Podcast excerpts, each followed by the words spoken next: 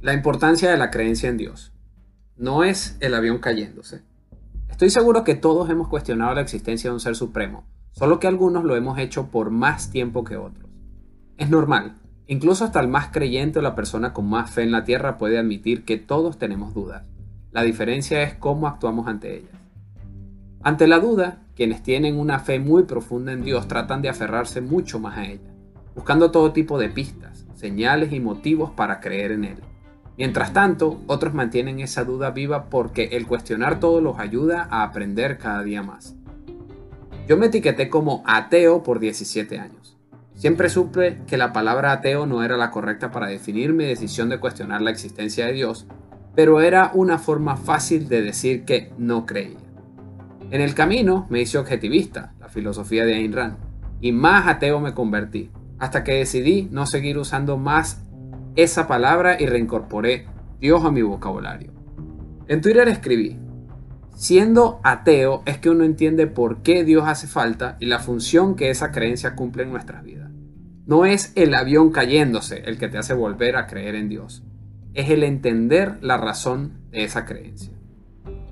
No han sido los creyentes ni las personas con supuesta gran fe los que me han convencido de cuestionar mi no creencia.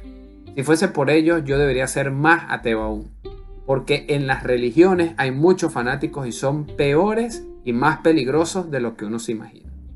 Como randiano, quiero decir que practico la filosofía en Rand, aprendí que los sentimientos son inferiores a la razón. El objetivismo comete el grave error de llamarse a sí mismo la filosofía ideal para la naturaleza del ser humano, mientras que niega a esta naturaleza al querer menospreciar los sentimientos, cuales son claves en nuestra vida. Los seres humanos sentimos y pensamos. Ambas son naturales. Trataré de explicarlo más simple con este mensaje de Twitter. Ustedes vieron la película intensamente. La explicación que se da sobre la importancia del sentimiento de tristeza es simple. Reunión. Estar triste funciona como un llamado a las personas que nos importan para reunirnos. Bueno, la creencia en Dios funciona muy similar. En esa película animada, Tristeza, que es una muñequita azul que parece ser la nube negra de la película. Nadie la entiende, nadie la comprende, hasta que, luego de vivir en una completa fantasía de emociones incompletas, el personaje central de la película cae en una tristeza profunda, o mejor dicho, necesaria. Esa tristeza hace que todas las personas que la quieren, que se preocupan por ella, se acerquen para mostrarle su apoyo, para ayudarla. Esa es la importancia de la tristeza. Nos reúne con aquellos a quienes le importamos y nos importa. La creencia en Dios cumple una función similar y lo explico en el siguiente mensaje. La creencia en Dios funciona para reunirnos, independientemente de que nos gusten las iglesias o no, asistamos a ellas o no, estemos de acuerdo con ellas o no. Ese es precisamente su poder, la integración de una comunidad. La comunidad comparte valores y eso es muy fuerte. Creer en Dios no es necesariamente tener una religión, pues muchos creemos en Dios sin la necesidad de seguir los lineamientos de una institución.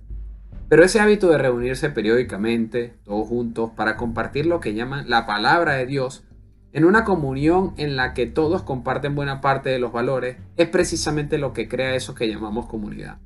Otra vez, los randianos, los objetivistas y los liberales libertarios aprendemos a despreciar la palabra comunidad porque creemos que es lo mismo que colectivismo y que formar parte de una comunidad es subordinarnos a los caprichos de la tribu, de un colectivo.